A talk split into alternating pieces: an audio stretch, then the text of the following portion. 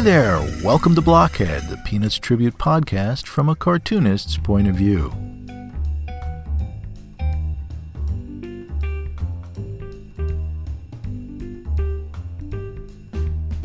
My name is Jeff Grogan, and I will be your host for the next few minutes to talk about Peanuts, Charles Schulz, and all things Charlie Brown, Linus, Lucy, and Snoopy too. So sit back and enjoy.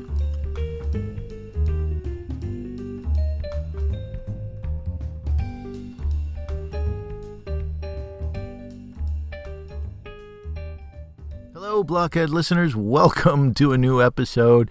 Today we've got a special one for you featuring Michael Jantze, the cartoonist creator of The Norm, uh, which you may recall was a syndicated strip at King Features for uh, a number of years in the late 90s to early 2000s before going on to greener pastures over at GoComics.com, where it can be found today as The Norm 4.0. You can also catch up on some of the uh, previous work in uh, the Norm Classics, which is over at uh, as well. So there you go. Michael has had a great career in, uh, in a really diverse and interesting career from working at newspapers and doing editorial work to going on to working for Industrial Light and Magic uh, uh, in special effects as an art director. Um, and then of course syndication. And today he's doing work uh, not only with through his own studio his own animation studio but also as an art director for amazon publishing. So he's got a very rich background lots to talk about and he is one of my absolute favorite contemporary cartoonists uh, of my generation. Boy oh boy his stuff is just so terrific. And uh, he's he's a great draftsman. That's the first thing that always hits me. Uh, and uh, he's a great colorist as well. He's got a, a, wonderful graphic sensibility. And his writing is superlative. It's it's uh, it's subtle. It's funny. It's uh, inventive, and uh, he's got he's got lots of stuff going on in the norm. It's terrific work. So this was exciting for me. Uh, to talk with Michael. You might notice some glitches here and there in the recording. Uh, we didn't have the greatest connection via Skype that particular day, and so uh, there are some rough spots here and there you might pick up on. I hope you'll forgive me. I tried to edit out as much as I could, but oh, you know, now and again something escapes me, or uh, it was difficult. I'd, I'd be cutting off part of his response or my response um, by editing. So uh, just be wary of that and uh, hope it doesn't distract too much from the conversation. Without further ado, I'm just going to let you get right into it, right? And I'll catch up with you at the end. Enjoy. Michael Jantze and myself in conversation. Hey, Michael, welcome to Blockhead. Well, thank you, Jeff. Yeah, it's it's great to have you here. Finally finally, after uh, um, trying to get together over the summer and then through the fall, finally we did it. And yeah, we did. Yeah, we did. So here we are, and it really co- it's great because it coincides with the release of your new book, The Norm 4.0. Yes, it does. How coincidental. really?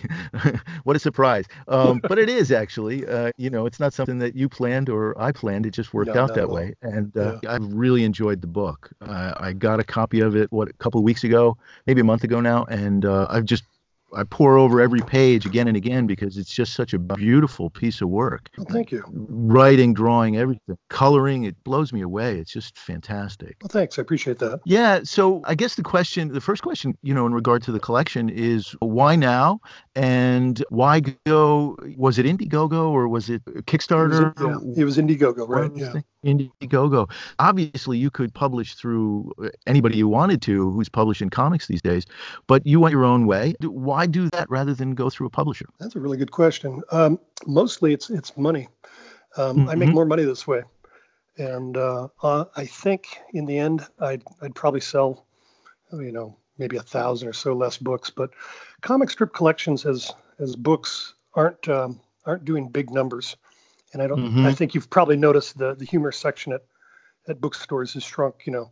Oh yeah. Uh, massively over the years, and as well as the bookstores disappearing. But so there's um, so I, I really kind of looked at the numbers at one point and just realized that uh, with what little royalty or advance that's given to you on a on a book deal for a comic collection, because it's a very different set of numbers than it is, you know, for even you know a, pedestrian sci-fi book, let's say, you know, versus you know something you know that's completely amazing and sells a lot. So.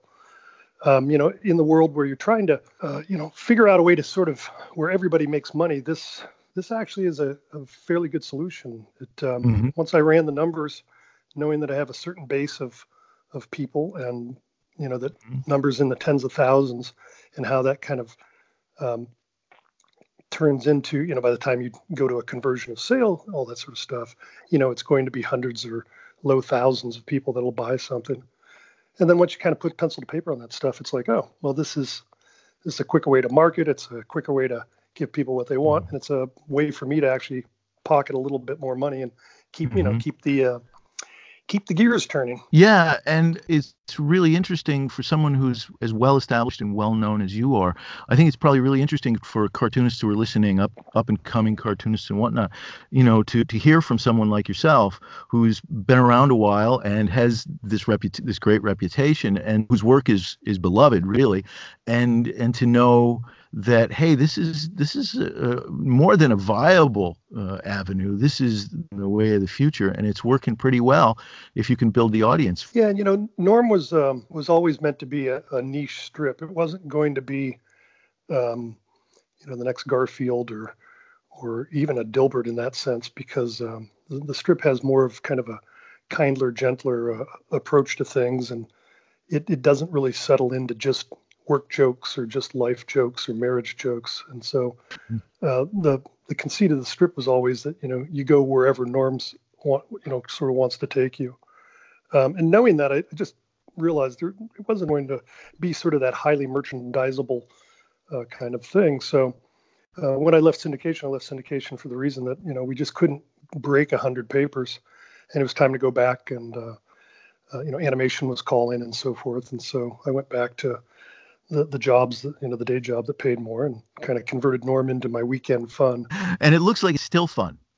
It is, you know, uh, yeah. It, I took um, quite a bit of time off, and uh, when I was teaching, at one point I realized I should be doing something, and I was working on new projects and so forth, and I just um, I just didn't have enough time to kind of get where I wanted to go, and um, I realized, well, you know, a lot of people kept writing and saying, you know, are you ever going to do anything again? And Mm-hmm. Well, not a lot of people. Okay, maybe three and my mother, but whatever. but um, it felt like a lot. You know, when you get up to three people, that's that's a lot of people. I mean, you're cooking yeah. a big dinner. But uh, no, seriously, the uh, yeah. And so it was like, oh, well, I could just fire this back up, and I was actually part of it. I always forget why I do things, but part of it was also that I was working on this idea of converting comics over to kind of video, and I needed something to convert. and it was like, sure. oh, I might as well use I might as well use Norm. He's a he's an easier thing to author than starting over on a new project. Yeah, I mean the the characters are established and whatnot. You know, at least in my talking about yeah, the, it's yeah. much easier to write. Yeah. a couple of things that run through my mind as, as I'm listening, and and one of the things is is that Norm's audience it seems like it's always been geared towards an adult reader, and and you're you're gearing it for and and who it's written for because it works on on a lot of different levels. Um, but I'm not sure, you know, it's the kind of strip as you say that would appeal immediately to the younger audience or the Garfield audience for sure. And that, that's one of the things that I appreciate about it is that coming to the work and reading. I mean, you know, we're more or less in the same ballpark in terms of age. Read it. It's it's this um, it's the experience of life and the life of an adult and somebody who's growing up and go, going through a lot of changes, the changes that one goes through, you know, in the course of an adult life. And that's what I really enjoy from the strip. I, I enjoy also, you know, the, the moments in it make me stop and think about my own passage through life. And I think that's what other people will get to. But that immediately sort of circumscribes your audience, particularly in comics. Yeah, you know, yeah. it's a very literary strip in a lot of ways. Yeah, you know, I I've tried to always make um, Norm about reading. Um, it's not a visual. Mm-hmm. I mean, it's it's it's obviously a visual strip because it's a comic strip, but it's about the the mixture of the text and the image, and you know, really playing with um, seeing if I can kind of push the what makes comics really good, which is that that whole idea that uh, oh, you know, I don't even know who first said it, but uh, it goes back as far as you know Rodolphe Töpffer from the the, the mm-hmm. Swiss uh, author from the what 15 1600s. I can't remember when he was 1700s yeah. Uh, but you know, he'd come along and written this this uh, this book uh, and self-published it. Um, and in his foreword, he had said something like, um, you know, without uh, the, the, words, the the images uh, don't have the same meaning, and without the the uh, images, the the words, you know, are, are nullified. And it, I'm paraphrasing massively, but yeah. you know, it was kind of discovered that long ago about what was going to make comic art unique. And so, you know, I think if you don't play with the medium that way, um, not that you're a sinner, but uh, you're certainly kind of missing out on on a chance to to really do something that that is less translatable into television or you know books and that sort of thing. Yeah. Um, or you know radio even. I think a lot of comic strips are sitcoms, and uh, they're good sitcoms. But uh, you know, I'm not saying that that's not the thing. It's just I, I've just always been more about. I'm a form guy. Is is the short answer? You know what I mean? Mm. yeah, absolutely, and that comes across. Uh, you know, you're. Oh yeah, since we're on since we're on a show called Blockhead, I mean that's one of the things that Sparky had told me was um, that uh, when I was first syndicated, we had sat down and we were looking over the strip, and uh, he had he had sort of said, you know, you're going to be doing this for a long time. You don't forget to actually um, you know, create. He actually said Dagwood moments, which I thought was funny because he could have referenced his own strip. But yeah, you know, you'll right. need you'll need Dagwood moments. You know, sleeping on the couch, making the sandwich, and what he was really saying was that's part of the the, the daily comic strip is those visual shortcuts. Mm-hmm. And uh, I wrote about it in uh, in a piece that I wrote years back about things I learned from Schulz, and and that idea was that you know two characters in a background really set up a strip you know, right. very quickly you just know what the theme of the strip's going to be about. And you know, for example, you know, Charlie Brown and Linus at the wall right. is very different than Charlie Brown and Schroeder at the wall. And yeah. Charlie Brown and Charlie Brown on the pitcher's mound, you know, if he's facing uh, you know, stage left, it's he's Schroeder's going to walk up, and if he's facing right. stage right, Lucy's going to walk up, and they're not going to talk about the same things. Well, that's really so, interesting. Yeah, and I think that's the fun of you know that's what the visuals can do very quickly is you know norm sitting with ford means a very different uh, conversation than norm sitting with renee and mm-hmm. they can both be sitting at the diner um, but they're not going to talk about the same things yeah yeah absolutely and and and the way you can bounce off of that scenario that context mm-hmm. uh, and and tackle different topics. You know, I'm thinking of uh, of I'm trying to think of other artists who or cartoonists who have played with that visual verbal mix the way that you have uh, in recent memory and and you know i'm not really focusing in on anybody who's doing it quite to the level that you've been doing it over the years i mean you really do play with uh, uh, well you know a variety of different visual metaphors across the strip. And you know, you've got a, a, variety of, of a variety of norms. You know, there's there's boy norm and there's older norm, and then you've got you know uh, anthropomorphic coffee pots and and things and time and um, and clocks and things like that uh, as well. And and you're also willing to, as you said, play with the the visuals. One strip that's popping into my head right now. I think I just read it this morning uh, Norm's parents, who have been drawn in the style of a kindergartner or a first or second grader or something like that. You've drawn yeah, in very yeah, simplistic yeah. form, right? You know, yeah, you remember that strip, and and uh, and Norm's talking about how he's imagining his parents at the end of the strip and uh, you know i think that kind of stuff is brilliant but it's also really hard to write um, you know it just when you're sitting down to write a strip a lot of times because you're writing it, it works out verbally first and there's a, a verbal emphasis. And when i think of the big strips of the last 30 or 40 years i mean most of them like say something like doonesbury very you know very verbally oriented. The images don't do what you do. Uh, even peanuts didn't really do what you do with with um well with there's a lot of world building you know um, in both of those strips and there's world building in the norm too it's just it's an internal world and you know part mm-hmm. of the uh, that's that's something i'd kind of discovered a not a, a uh, it was something that was gonna that i was starting to develop um, you know it didn't show up the first year of the strip um, but slowly um, boy norm showed up i think about two years into the strip and mm-hmm. mainly because norm was stressed out at work he had insomnia. And lastly, I needed somebody else for him to talk to other than the reader because Norm does break the fourth wall. Mm-hmm. And yeah, the problem with that was that the fourth wall couldn't respond. The, the reader can't, you know, actually repartee with him. And so Right. I could use that as a framework for for a lot of gags. In other words, and in fact, Norm being very unreliable a lot of times was lying to you. And that was the joke was that he'd set something up in the first panel, and by the fourth panel, you, you would realize you had seen things that he was that weren't quite true, and and yet he was still trying to hold the lie. And so you could play with that tension that way. But I didn't have that that two way conversation that I could have by introducing that that character. I mean, when I came up with Boy Norm, the the general idea was like it's that voice that says get the sugar cereal you know when, when you're buying cereal in the you know instead of the yeah, the uh, you know mound of bran it's the uh, you know pick up the pick up the uh, frosty o's and uh, you know and, and off you go. And so that was the engine that was just the original engine of it. But boy norm became so such a smartass so quickly. It was like oh my god he's a, he's a riot.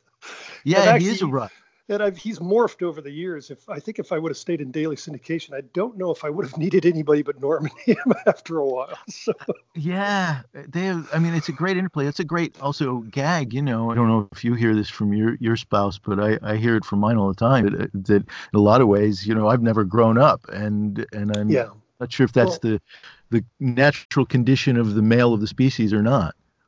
well, I think that's you know there's a lot of that in in in pop culture in the last since Mhm. the 80s is kind of this Mhm. idea that the you know the, the boy man and Mhm. uh, and so that, that that is something that I tapped into because if you look a lot a lot of TV shows and and setups in in couple shows, you know, King of Queens and Oh, sure. everybody loves Raymond and, and shows Mhm. like that. You know, the, basically the man just doesn't get it, and in many Mhm. cases it is slightly arrested. Um, yeah, yeah. and so it's.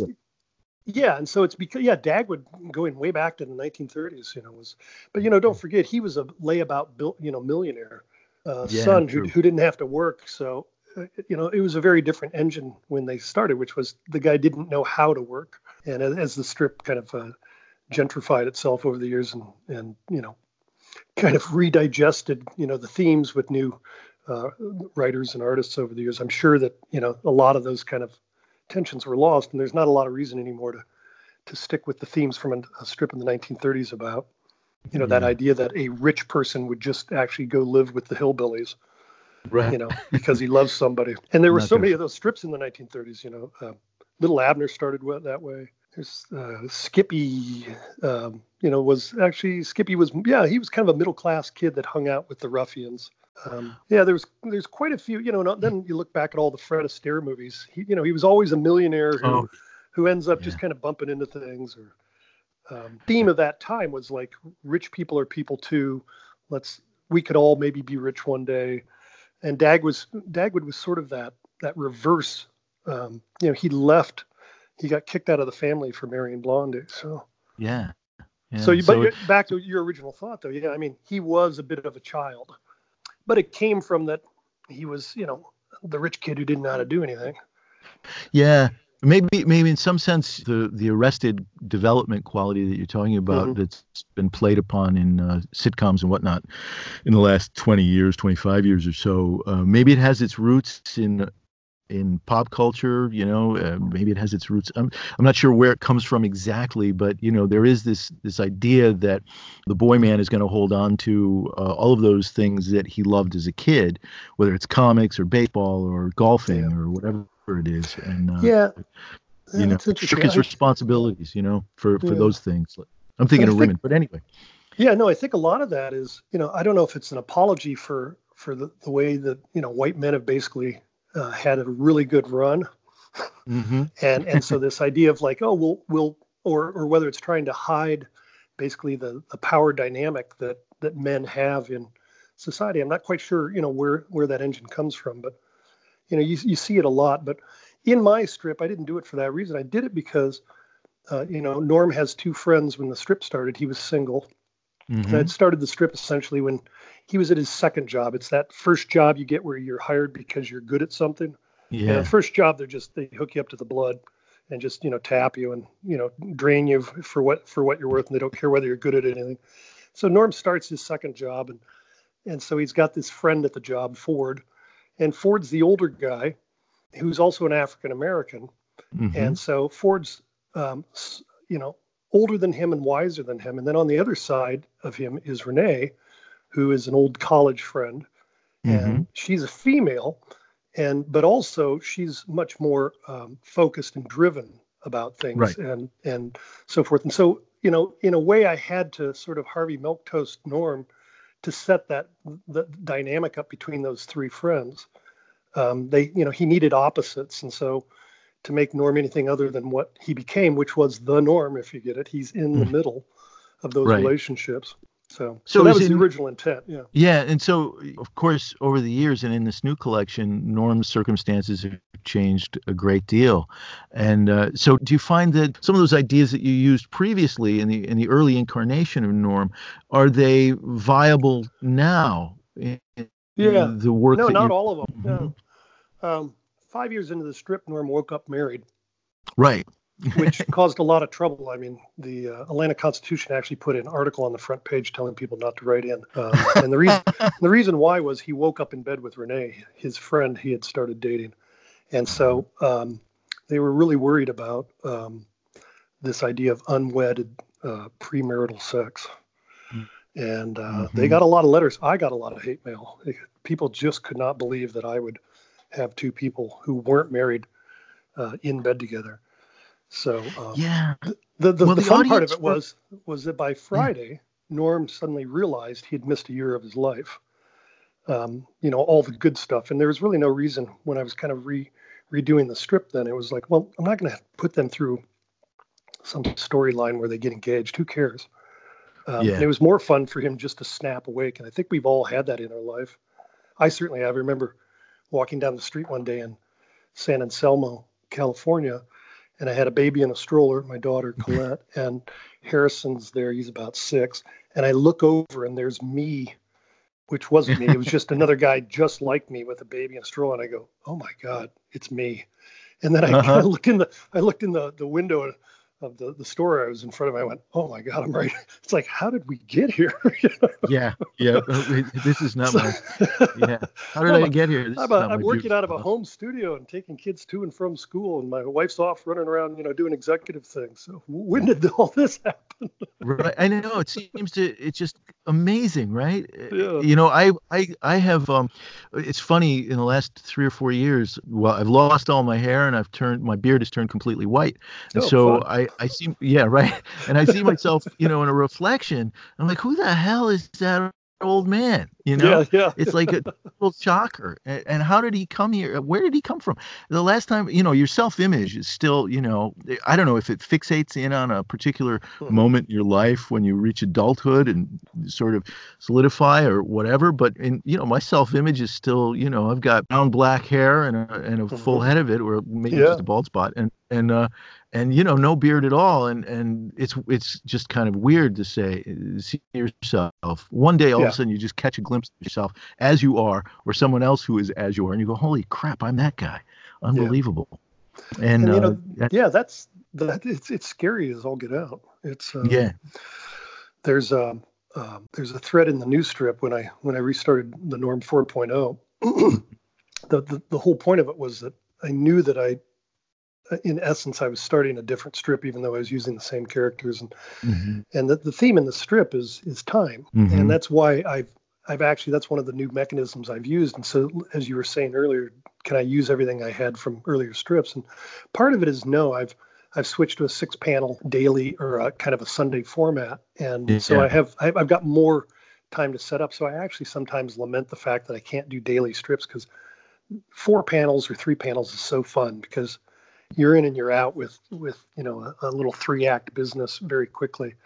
And with six Yeah. panels i have a little more time to set things up. And in the old days that meant that yes you can draw more but writing wise it changes things a lot. But the, the one thing you'll find in the norm 4.0 comic collection is is uh, is this theme of time is norm will be talking and and his son will age in front of him because he's gone on too long oh, yeah. He'll um, he'll uh, suddenly uh, his daughter will age because uh, she wants to read a book. And yeah. and norm himself the old norm and the boy norm you know so there's this idea that one of the new things that I've been doing with the strip is I'm able to actually jump forward if I want to or go all the way back. And so I've done strips about, you know, the pre Reneean period where he's he's talking about, well, you know, I used to not know her at all, and she's like, we don't we don't discuss those years, and you know, just those sorts of things. And so that's that's a very big thing, and I think that's something that comes you know, from being a little bit uh, older now and starting to, you know, knowing that uh, there's less road than in front of me than behind me. Yeah. And you know, you do start thinking about how things add up, and that's been what's fun about writing this particular uh, form of the strip. And I have to say, they're both funny but also really touching. That one strip you're mentioning about his daughter just appearing behind him one day all grown up. You know, she's she's a teenager or she's 18 19 years old and he turn you know he sees her that way and then and of course she's not really she's still a child but he's trying to hold on to that and he realizes he has to hold on to that moment because these moments pass it is it, very much uh, uh, the experience of growing older and time telescoping in, in a way yeah. and uh, you know that those those things can they just when you realize it it just jolts you into the idea which i think is part of the idea of that particular strip is appreciate you know the moment now and yeah. and take advantage of it. She won't always be, a, you know, a child, a toddler, and it's that idea of being present, you know, and and yeah. even when they're 25, you you know you you should be present at, at that point, and I think that's I think that's what good parents do is that we allow our kids to yeah we spend quite a bit of time tinkering with them when they're younger, but you know slowly you got to let go of that stuff, and you know, the, the key is to be present and to to be a part of their life. Um, yeah. My son even said that he's 22 now, but a couple of years back he goes, "It's so weird. I just feel like I'm 12 inside." and I said, you know, I, I, said, Harrison, that's boy norm. That's we we you're yeah. always going to feel like you're just this person figuring things out. Um, yeah. That you never really have this this complete grasp on like I got this. Man, and I thought I was the only one. No, no, no. you know. Tell all your friends. we all feel that way. I think there's a, I think there's one know, joke right? I did, which well, is you're you're uh, you're unique just like everybody else. exactly. That's great. Um, so parenting is a big part of the book, uh, Norm 4, 4.0. Yeah. Uh, you know, that's a big subject here, and uh, both the the the love i mean that that's one of the things that comes across loving every moment of being a parent you know and also you know the the the trials and tribulations of being a parent some of which are are very hard but then some of which are just day-to-day things you know um, i'm flashing on a strip now in my head of uh, of the kids getting ready to go to school. I love this strip. And and um, Renee is doing everything to get the kids dressed and ready for school, and it's pandemonium and chaos. And Norm is standing there with a camera, and at the end of it, you know, it's like he's he's got this image in his head of being super dad, you know, because he took the picture. Yeah, no, uh, he had he had one job. yeah, he had one. that was he's pretty full of himself on that one. Yeah. Yeah, it was it was great. Nailed it. Yeah. I love that. It was great. I think you that's know, so, I think that's the strip, so I think that's the strip where. Uh, Lily, the uh, the baby, and she, to be honest, I really haven't nailed down what age she is. Sometimes she walks, sometimes she doesn't. It kind of doesn't matter. Uh, mm-hmm. I learned that from Jim Borgman uh, on Zits. I, I, finally noticed like you don't draw the same kitchen every time. He goes, nah, you know, I draw what what's needed, and it was like, that, what a great looseness to the strip. Yeah. You know, when Jeremy sits on the roof, sometimes it's not the same roof, and the porch changes on the front front of the house constantly, and it's like, huh, okay. Yeah, why I, not? I was always more meticulous about it. Oh, I should have a complete diagram of the interior of the house. Yeah. Where old Hank Ketcham had like a Bible of that stuff on Dennis oh, the man. Menace, and it was like it's been much more freeing to like, oh yeah, the kitchen can be any color you want. sure. But anyway, and, so Lily, yeah, Lily, yeah, Lily changes um, age a bit, but uh, I think that's the first strip where she says poop, and that's the only word she says now. So I, I, landed on that. I just I love the idea that she, she, I haven't done the strip yet, but obviously Taylor taught her that. yeah, yeah. sure, of course, uh, you know, and and for good, good reason, right? Uh, yeah. That reminds me of the strip. The two of them are in bed with their parents, and and uh, somebody says fart, and yeah. uh, you know, uh, Renee thinks it's Norm, and of course it's not. It's the kids, you know, because kids love those jokes. Yeah, and speak speaking of what's fun about that strip is that um, I actually chuckle at that one because that one actually is is a uh, a joke to the reader as well, which is you don't know anybody's saying it. There's not a balloon yeah. speech bubble on farts. So at first you think Norm farts that it's onomatopoeia, yep. and then as they get into the the later panels, and you know he says, you know, look, when have I ever actually said the word fart when I farted? and that's when the reader goes, oh wait a minute, something else is going on here. Yeah, I thought I was pretty clever with that one. So. oh, it was great. It was great, and and those are the kinds of games that you play with all the time and that's one of the things i really admire because when you're working on a strip like that that takes a lot of you know, not only does it take a lot of initial writing, here's the idea, and you start to break down the idea into panels, all that kind of stuff. But then it takes a lot of rewriting, unless, of course, you know, I'm I'm mistaken, and it all just no, comes no, in right. one fell swoop. No, no it, nothing comes in one fell swoop. A couple jokes here and then there when you're lucky. I think at best it's probably what one out of twenty. How's it go for you? You you, know. you know, yeah, every now and again you, you, you hit the nail on the head and you're happy with that. But most of the time it's just near misses, you know, or, or mm. struggling with it. But, you know, I, I, I'm, I'm thinking that, that, um, you know, the, the things that you're trying to do in the strip, I, th- I come back to this, this question again is like that I, I don't know of anybody right now uh, who's working contemporary comics of the sort that you know we're talking about based in the syndic the idea of the syndicated strip uh, and the, the daily, you know, three, four panel strip, or maybe the six panel strip, whatever.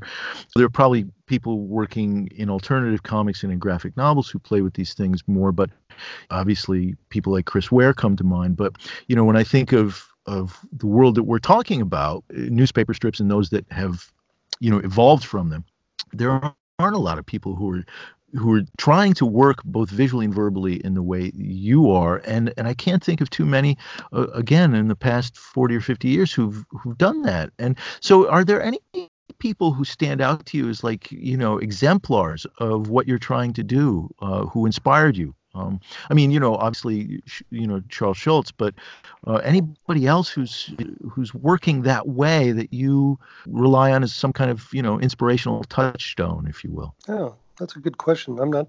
I don't know if I have that answer. I, I look back at you know a lot of the, the, the stuff that I was doing in my Sundays when I was syndicate. A lot of that was inspired by uh, the old um, kind of golden age uh, comic mm-hmm. artists and writers, um, especially uh, Segar uh, with oh. what he was doing with Thimble Theater. If you look at mm-hmm. those old, um, you can find them in you know collections, and of course they're reprinting a lot of the the uh, Popeye stuff now as well. Yeah. But a lot of that old thimble theater, um, you know, you used to get a full page for your your feature.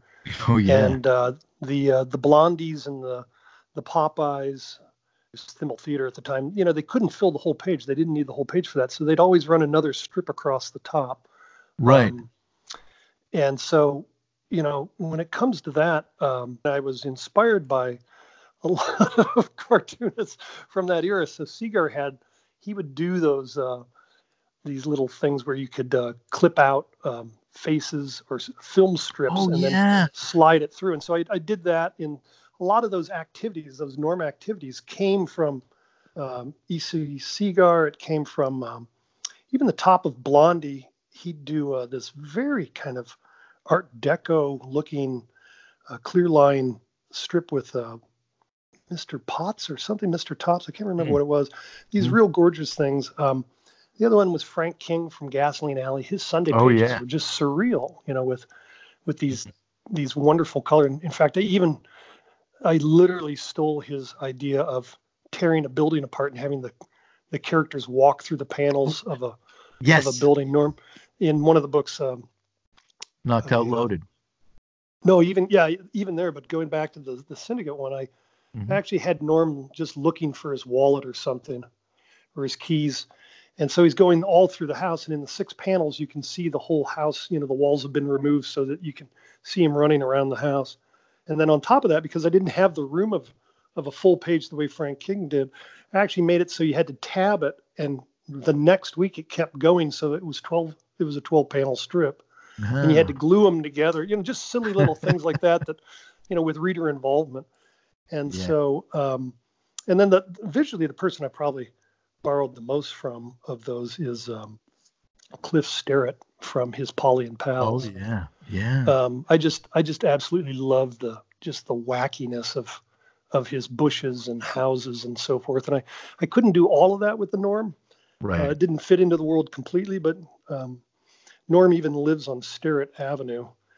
Um, I didn't know. Oh my God. Yeah. So um, he uh, it, it comes up almost maybe once in the strip, but I know where he lives. Sure. And then, um, uh, but yeah, just so many of those visuals and, a lot of that kind of that those visual puns that he would do, and that that stuff's in the strip, you know. So yeah. I guess I guess in that sense, and then Chris Ware, yeah, his stuff's beautiful, and obviously he's a person that cares about form and has characters walk out of panels and do things, and so. Um, yeah. Yeah, like um, yeah, you know, otherwise, so many of the classic people that generally, maybe Mad Magazine in a way, because uh, you know they would break uh, boundaries all the time with that sort of stuff. So I can't think of a particular feature that, that did it, but they all did it from Don Martin to, you know, um, uh, Dick DeBartolo when he was writing, you know, these things. You know, they were always breaking the fourth wall and and mm-hmm. you know mm-hmm. doing you know they were just always breaking form well when you talk about the norm activity thing too i think also val Jaffee and the fold in you know oh yeah uh, yeah oh, you know, definitely yeah, yeah, definitely one of my heroes yeah oh yeah uh, sure S- still going too yeah he uh, I, I mailed him a book and uh, oh you did oh cool yeah, his wife just wrote me and said they loved it so i oh, know wow. he's just he's, he's just amazing so yeah, he really is amazing. It's incredible. Yeah. You know, you mentioned the article that you wrote before about the 10 things you learned from Schulz, and and you shared that with me previously. I really enjoyed and and I've read it a number of times things in it even at my advanced age i feel like i want to pick up from what you wrote there one of the things that you mentioned in in that was learn from history yeah. and and at the time when you spoke to to charles schulz um, and I, I don't dare call him Sparky because I didn't know him, and I feel funny about that. I know people do, but I, I, I just have to refer to him as Schulz because I, I, I didn't know the guy. Mm-hmm. But uh, anyway, so you, you were talking about, you know, he asked you one of the first things, what, what are your favorite comic strips and at the time you know you struggled to think of some from the past. So obviously you've done some you've done some delving into the past since that conversation with charles schulz and, yeah and really you know discovered some stuff. And uh and, yeah. so what is that what spurred you on? And, and you know a lot you know, of it wasn't available. Yeah. so it really in many ways it wasn't our fault. Uh, it was hard to find this stuff you know prior to the mid 90s late 90s suddenly oh, those kind of collections started showing up. And then you know ebay and amazon created this used book market where you could find these things. You know before you yeah. you, were just sort of left to the the luck of rummaging uh, through you know your local antique store and bumping into something. Um, so you know it wasn't it wasn't all of our faults you know these days. And then you know with the internet now everything's online. You know it's just yeah. you can go find all the frank king pages you want without mm-hmm. buying a book. It's it's crazy so yeah. I don't, you know, I uh, I probably beat myself up there a little bit more, but yeah, it also, you know, it's that imposter syndrome thing. At some point, you know, I got syndicated. I was like, oh, there's a lot more to know here, mm-hmm, um, and sure. I'm still I'm still a dummy about all that stuff. So I've got a long well, way to you go. know, I mean, you know, I think you're. I'm listening to you, and again, as I said, we're in the same ballpark in terms of age. Yeah and so you know I, It was absolutely the way it was. The only you stumbled upon things. I, remember um you know i was I, I don't know it was like i was in a college bookstore in the mid 70s somewhere and there was a copy uh, i couldn't believe it a, a, copy of this comic strip i'd never heard of before and it was extraordinary. It was so beautiful and I, you know it was called little nemo in slumberland. Mm-hmm. and you know there were like you know 25 pages of this and it's the biggest comic i'd ever seen you know all in black yeah. and white unfortunately in, the, in yeah yeah it was it was unbelievable i was like oh my god i can't believe this exists and you know that was you're exactly right that's the way it was until you know fantagraphics and and some of the other publishers uh, started you know looking for, through the archives and and pulling out some of these great things like polly and her pals which is one of the most visually stunning pieces of of work I've ever come across. It's fantastic. Yeah, yeah. You know, un- and, unlike and anything else there. Just yeah, an absolute uh, visual ride. Mm-hmm. And, yeah, uh, I, I was thinking of uh, you know you mentioned Frank King and Frank King. Wow, yeah, that's for for your work. I hadn't really made that connection, but wow, yeah, Frank King, his sensibility, the the um, the, the, visual play in Frank King's work from Gasoline Alley, uh, and and the the, um, the sensibility. There's a there's a gentleness to Frank King's work that's also in your work. Yeah, I agree. A yeah. lot of people, though, a lot of people say that uh, I should be a little ruder in my strip because supposedly I'm ruder in life. So, like you, you, you always call me a strip down. Uh, you wouldn't know how uh, wacky you are. So. Well, but, is that uh, is that a conscious thing, or is it just that's your sensibility though when you sit down to work? Yeah, you know, I I don't know. I've I I don't think I know what people are talking about to be honest. Mm-hmm. thinking about that now, thinking about how close uh, you know the comic strip relates to you. Obviously, a question must have come to you previously. Um, is Norm a kind of doppelganger for for you, or or a stand-in for you, or is there you know have you consciously made him very different from your own life and your own world? I mean, obviously, you're drawing from stuff in your yeah, own life. Yeah, you know, the answer is yes and no. Um, mm-hmm. But uh, Norm's certainly me, but uh, so are all the characters. And I think uh-huh. that's the, the, fun of it is you get to cast these little facets of yourself. And it's something that uh, I had picked up from knowing Charles Schulz was uh, that it was very obvious that most every character in there uh, and any all those lines that had been spoken were were things that he would have said or would have liked to have said if he could have been in those kind of situations. Mm-hmm. Um, I mean, part of the intelligence of that strip is just how um, smart, I guess, or mm-hmm. um, witty you know each of those characters is they can pretty much all hold their own um, it's a very oh, odd yeah. strip that way that you know you look at strips like um, and it's not a strip but a comic book like archie and whatnot is you know a lot of strips have dumb people in them there's really not mm-hmm. dumb people in peanuts yeah, you're right. You know, we go down the list of characters, and you know, nobody's out and out. Yeah, there's not anybody played as a, as a stooge. In, yeah, there's in no moose. You know. Yeah, right, right. Yeah. I think so, that I think that's always interesting. Is that the, the, that's sort of the kindness that he's you know given to all those characters is that everybody is um, smart in their own way. And, and that's know, from that point of view of oh, go ahead. No, I was just saying that's true in the norm also right? There's there's no yeah, dummy strip. They're all pretty. Um, I mean, there are people that are clueless, but I don't know if they're dumb. right, like Bronte and Knocked Out Loaded. Yeah, yeah, she she's that was that was actually fun to you know one of the things uh, I think I've always worried about is you know being too mean to the characters, but I actually started working on on that at one point. And when I when I was writing that, it was like I needed I needed a I needed a bad guy, and mm-hmm. uh, she's she's not bad. She's just a little crazy, and so yeah, you know, she starts yeah, yeah. creating problems for people. But uh, we certainly all know those people, which is they're not evil. They're just they're just driving us nuts. Yeah. Well, um, so we'll we'll circle around to Knocked Out Loaded in a minute, um, because I, I love that book and mm. I, I, I really I've read it a couple times now and just you know I, I really love it, and we'll we'll talk about it in a minute. But um, let's go back to Charles Schulz, and and you know since we, you've touched on it a couple of times, and how did that relationship start, and and you know what was it like when you you met him, and and his influence on you, and all of that kind of stuff. I mean, yeah, how did yeah. you first initiate that that relationship? I had um, when I had uh, late '80s when I decided I was going to. Um, make an attempt to get syndicated, I had uh, sat down and drawn a bunch of strips, and I, I got to about this was um, an earlier project called Normal USA, which was a reinvention of my uh, college strip called Normal State. Mm-hmm. Um, and so um, there, there's there is a theme here of the word norm, by the way, in, in all this. and I just, you know, for the record, I grew up in Normal, Illinois. And at some point, uh-huh. you know, and so that was kind of the, that was the thing. And when I needed to name my character in the norm, I actually it was like I didn't want to name him Mike, but I wanted a common name, and it was like, well, I'll use Norm. And then uh, actually, a friend was it was a friend who had said, oh, you should call the strip the Norm. So yeah. boom. Uh, but anyway, back to uh, that. Yeah, I had sent. Um, finally gotten about.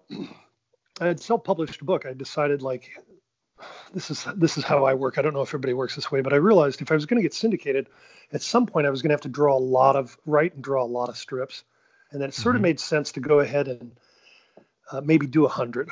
You know, just sort of a mm-hmm. random number because they always wrote and said, please send 36 dailies and four Sundays. You know, that sort of a thing.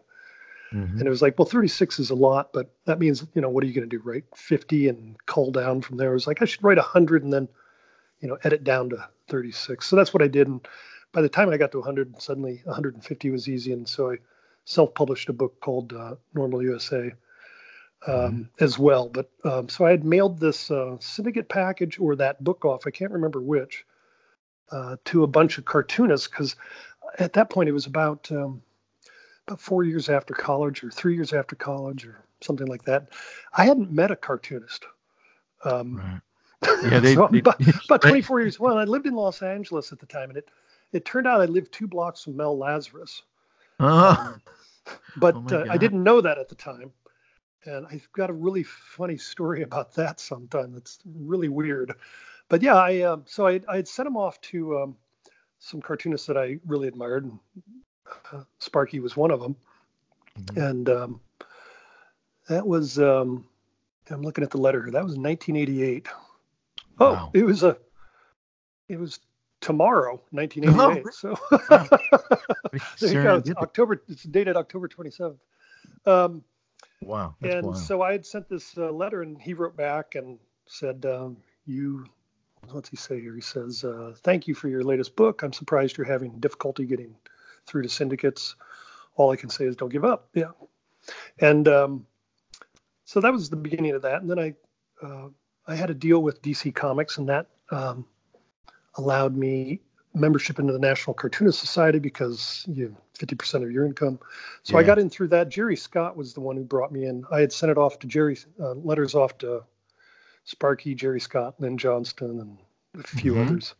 I think Cathy and and uh, probably Garry Trudeau and uh, oh, and Bill oh. Watterson actually. Yeah, that's right. And uh-huh. so, but Sparky was the first to write back, and so eventually I moved. Uh, I took a I got in the NCS, and then I went. To, I moved up near San Francisco uh, to work at a newspaper job, and um, the local Northern California group uh, got together, and in that I met uh, Mark Cohen, who was a comics collector.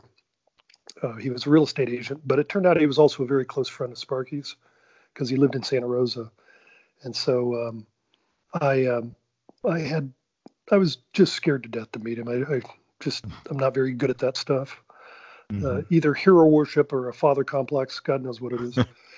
but um, so I didn't actually meet him until um, uh, I, I, guess I met him in Scottsdale. You know, I shook his hand and so forth, but we didn't sit down and chat until after I was syndicated because I just, uh-huh.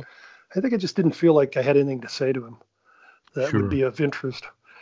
So it was, it was, so it was a long run, but um, yeah, when we finally uh, uh, Mark was the one who had uh, said, "Why don't you come up for lunch?" and uh, and then he hinted, I, am going to bring a friend along." And of course, oh. it was we had lunch at the Warm Puppy at the ice arena, so it was very obvious who the friend was going to be. Oh my! And so God. that was our first meeting, and it was so. Uh, it was that that was the, the first of many meetings, and from there, uh, being you know living 20 miles from Charles Schulz, it became easier to uh, to uh, to hang out with him. And then it didn't hurt that uh, uh, Sparky has a a bit of a uh, soft spot for for cute girls, so it didn't hurt that my my young wife was uh, along for the ride on most of those. So don't forget to bring your wife. oh, really? oh my. God. well, you know, that's. I guess it's not surprising. I, uh, you know, there's nothing wrong with appreciating you know beauty and uh, anyway but so so you you'd, go up there and i mean it must have been intimidating the first couple of times and and uh, and then i mean it developed into some kind of um uh tutelage almost you know uh, or was it more than that no you know honestly it was just conversations always uh-huh and, and you know the uh he didn't know he was teaching let's just put it that way okay so you know we'd um we just have conversations, and I I just I knew that he loved the the classics, and after he had kind of pushed me to to do uh, you know to kind of explore things a bit, I'd you know I'd, I'd come back and say, uh, hey, you know, I, I, just found Happy Hooligan. he's like, oh my god, uh-huh. yeah, I, I love that. That's you know, I go, I can't believe what he was doing with you know kind of this idea of you know the social strata and how these two bums were just always running around, you know mm-hmm. you know, mm-hmm. inciting, you know, violence with with with with donkeys and rich people. Sure. You know, it's just a crazy kooky strip. And yeah, so we, you know, we'd talk about things like that, and then you know, off he'd go on a on a story. So it was mainly about you know trying to come up with prompts. Um, I was mm-hmm. never the kind of person, and I, I am still not that can pick up the call or pick up the phone and, and bother people. So I probably missed a lot of opportunities just to call him or anyone for that matter and and, and have chats. Mm-hmm. Um, well, so. he he's he, from what I've heard. I mean, I had a conversation with Ray Billingsley not too long ago, mm-hmm. and, and, you know Ray had a relationship with him as well. And from what I understand, you know, uh, Charles Schulz had this great, you know, love for for speaking with younger cartoonists, and uh, re, you know, not necessarily reaching out, but I mean, he was very generous with his time to people who were coming up in the industry. Yeah, yeah, he um he he was so gracious about that stuff, but so many of them were. I, uh-huh. I was in a I was in a uh, uh, I forget what one of those storage stores, you know, that sells all the bins, and I had my my one year old daughter in a you know basket, and I'm I'm uh, going down an aisle. What, I forget what those hold everything. I forget what those stores are called. Um, and the phone, you know, the cell phone rang, and I was like, God, Phoenix. I just picked this up, and I pick up the phone, and it's Bil Keane. Oh. it's like, oh wow, hey Mike, what's going on? We, I'm standing there like I didn't want to tell him like uh, I shouldn't, you know, I'm in a store, I'll call you back. So I think I stood there for an hour.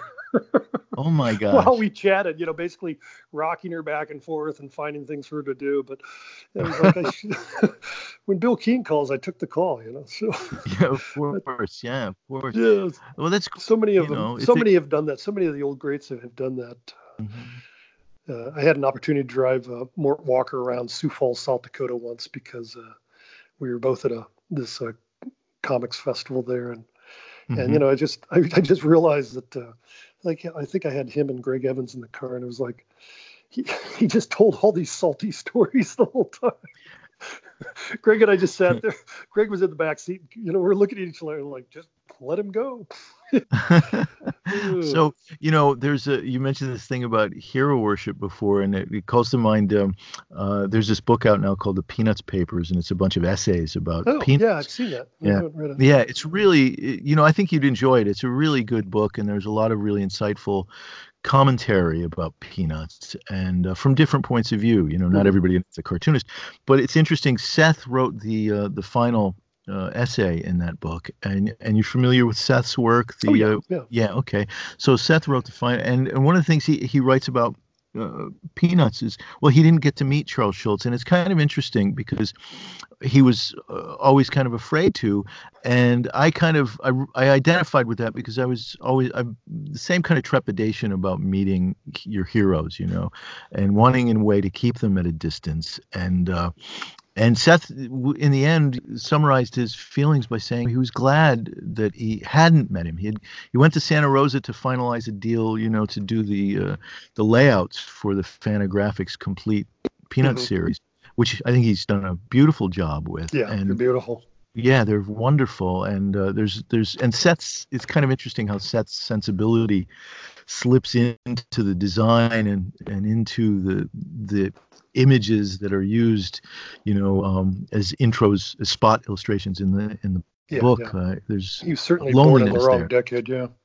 Yeah, very much so. But anyway, um, you know, I thought it was interesting. He he, he said that he was glad he, in the end that he hadn't met him, um, because there's that that I don't know, you know, that you want to, you, in some sense, you want to continue to idolize them, uh, and rather than become, you know, intimates with them or, or, um, in some way, because uh, I, I don't know, we tell each other stories about them, you know, we tell stories about them, and uh, well, you know, I think I think we all worry that, uh, you know, the people wouldn't necessarily like our, you know, what we're working on, and. Um, Schulz had very strong opinions of what was good and what wasn't good, and you know yeah, who was sure. work, who was working hard and who wasn't.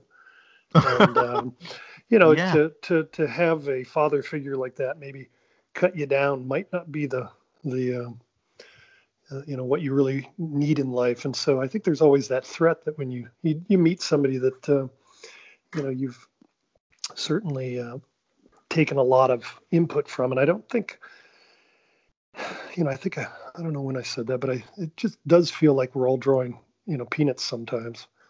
Uh, yeah, I mean, it's trying. that it's it's it really had a huge effect on a generation of writers and cartoonists, and I think it goes even further than that. I you know I think even television uh, mm-hmm. was was affected by it. You know, shows like Happy Days um, mm-hmm. is essentially Peanuts. You know, Richie Cunningham is is Charlie Brown and Fonzie is Snoopy.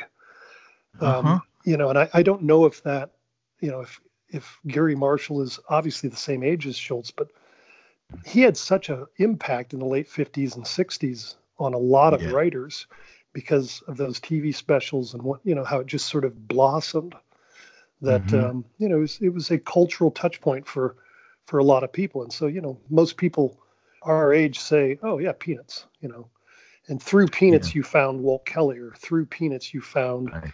you know something else, but um, or through Peanuts you moved on to Doonesbury, but you know it's he's he shows up as a crossroads in so many people's background that uh, yeah he, he's like the funnel through which we get to you know the history of comics in one yeah. way and and yet at the same time he remains the the the fulcrum you know yeah. for uh, those of us uh, of, as you said, of a certain generation. You know, I know younger cartoonists a lot of time point to uh, Calvin and Hobbes as being their yeah their touch for them it is yeah. Yeah. I think it is. yeah very much so. Yeah but for us it remains peanuts. And i think peanuts you know, it's amazing you talk about happy days or, or television comedies that are referring even unconsciously to peanuts. Yeah. there was that development of the cast in peanuts that was so crucial. The whole idea of and uh, you know i don't know how much of this was conscious or how much of it just evolved naturally with Schulz, or, or he was aware when he created lucy that he was creating the perfect counterpoint to charlie brown that enabled charlie brown to become charlie brown. You know when i think about it, prior to Lucy's advent and and then you know development in the strip, uh, Charlie Brown really wasn't Charlie Brown in the way that we know Charlie Brown. And when Lucy comes along, the two of them play off against each other in such a way that they enable each other to become mm-hmm. who they are supposed to become. And ideally, that's how a cast works. And it's so difficult uh, and and it takes a, a, great deal of time to build that but you yeah. you talked about that a little bit you know when you're talking about ford and and norm and renee uh, how you had norm in the middle of these two very different characters and how they balance each other and that's one of the things that peanuts has. And and as you said it shows up in uh, yeah and those dynamics of- you know yeah those dynamics have changed a lot. I i think if you look at the uh, early years of of Peanuts, um, he's much more of a Skippy type character. He's a he's a little scamp. He's mm-hmm. um, yeah much more of a Calvin and you know Calvin of Calvin and Hobbes. He's he's the guy. He's for starters the youngest character in the strip. Yeah. Um, there is no Schroeder yet. There's no Lucy. Snoopy's a puppy, and yeah. um, and he is basically poking people. He's the one who's who's prodding and pushing. He's the one who doesn't know the rules, yeah. and so he's misbehaving both out of you know imp, impish characters and also just from kind of ignorance. Um, and then you know Patty and Sherman and Violet, as they are slowly are pushed out of the strip over 10 years as Lucy shows up first. Well, first Schroeder and then Lucy and then uh, Linus. And all three of those characters actually go through kind of a toddler phase. Yep mm-hmm. and then slowly turn into these characters. And by the time you get to the end of the 50s, Charlie Brown's the oldest character in the strip, and so um, you know he's he's then become sort of the the everyman, the norm that's surrounded by all these crazies and mm-hmm. you know, mm-hmm. people with personality. And if you look at Doonesbury, that's exactly what Doonesbury was, especially in the first 10 years when they were still on campus. Zonker is Snoopy, and uh, you know all yeah. the other crazy characters around Mike Doonesbury. He's this yeah. very kind of shy, plain. Yeah, he's yeah. the norm. He's just this this person in the middle of things. He's the he's the middle. Yeah, he's the yeah. ballast in in some ways. And then you know, uh, Breathed came along and ripped off um, Doonesbury, and yeah, you know the difference is it's just Doonesbury on acid. You know, so. I, I, I got to tell you, you know, I love I, I love Bloom County uh, as oh. time went on, but when I when it started, I got to tell you, I and again, we're of the same generation. I looked at it when it first showed up in the newspaper, and I went, "Oh man, Doonesbury ripoff," and I, yeah. and I I wouldn't read it for like the first year or two, you know, just because yeah. I was because I was being a jerk. But oh yeah, and you're you're I was I, I was deep in college. That strip was uh, very uh, very influential on me. I was um, mm-hmm. Maybe a sophomore in college when Bloom County came out, and I actually saw that parallel, but forgave it just because it was so funny. Yeah, it was so. Mean, it was just it was just laugh out loud funny. I hadn't laughed. I mean, Doonesbury was always funny, but he was always very smart and intellectual. And this was like Doonesbury's like crazy young brother. It's it yeah. was the Stevie it was Stevie Ray Vaughan to Jimmy Vaughan. You know? yeah, just and, wildly and, talented and crazy and, and, just breaking rules. Yeah, my my editor at King Features, Jay Kennedy, had said, um, you know, the thing about Bloom County is there are no rules, so he's not breaking any rules. He's just it just goes where it, it just can go anywhere, and he goes most strips yeah. can't do that. Yeah. Yeah, he really he really did open some doors, and there's yeah, a man. It it was Gonzo cartooning. Yeah, very much so. Hunter S. Thompson, right? Mm-hmm. you know, um, uh, Uncle Duke doing a cartoon, yeah, yeah. Uh, you know, in a way, and that's that's exactly what it was, and uh, really brilliant, great stuff. And it op- it did open up, you know, psychological barriers that we put up, yeah. uh, you know, around cartooning and what it's supposed to be and what a comic strip is supposed to be. So that's part one of my discussion with Michael Jantze. I hope you enjoyed that. It gives you a good taste of what to look forward to in part two. We talk more about Michael's career and uh, comics in general, and uh, it's it's filled with kinds of secret revelations. That's what it's got. It's got secret revelations. Be sure to listen to part two. There's things in there you want to know that you don't know, and all will be revealed in part two. Uh, so check back. Same blockhead time, same blockhead channel. Uh, anyway, it's fun and it's a good discussion, and uh, and there's lots to, to go over there. So yes, all will be revealed in the next episode. You can pick up copies of Michael's new book, The Norm 4.0, the new collection from Jantze.com. Be sure to go over there and check it out. Jantze.com, Norm 4.0. You're really going to love it. I've read it, it's wonderful. It's a great book. You can also pick up a new 2020 calendar uh, from Jantze.com. So why don't you get both at the same time? Hey, you might as well also um, order his graphic novel, Knocked Out Loaded, if you don't have that. That is also a terrific piece of work. And uh, if you love the norm, and I certainly do, and, and have found that to be a, terrific book, really, really moving and funny and, and interesting. And so uh, uh, it, it's as good as all of his other work, and that means it's very, very good indeed. So be sure to look for that, okay? Uh, the Norm 4.0 new collection available at Jantze.com. Meanwhile, Geoff Grogan sat in his recording booth and pondered existence. I'm not pondering existence. I'm wondering what the heck to say before I check out of here. And there's not much to say except for follow me on Instagram. I, I, expect all thousands of you to now move on over to Instagram immediately and look for Grogan Geoff, G R O G A N G E O F F immediately. I'm I am I'm sending out the vibes right now. Go to your your laptop or your phone or whatever it is. Go to Instagram. Go to Instagram. Go to Grogan Geoff. Grogan Geoff, G R O G O. That's not G, mm, G R. If I can, you know, yes, you will go there if I can learn how to spell my own name, and uh, that that will be good. That would be a very good thing, because you know it's all about likes and followers these days. Uh, it's the coin of the realm. not sure exactly what it buys, but you know.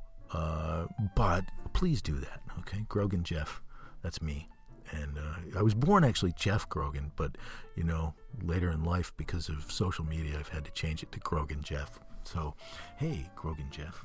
Um, yeah, and my wife's Mrs. Grogan Geoff. oh God. Uh, well. Hey, you know, it's almost Halloween. Like Halloween will be, it, it's depending on when I release this. Halloween's tomorrow or the next day, so you know, get in your viewings of uh, of uh, It's a Great Pumpkin, Charlie Brown, before, you know, the 31st, because, uh, you know, you can't watch it after that. you can only watch the specials, the holiday specials, the month of the holiday. You can't watch it. It's it's a rule. I, I don't know if you I if you follow it. I follow it. I follow the the rules. Here are the rules, and here is the special.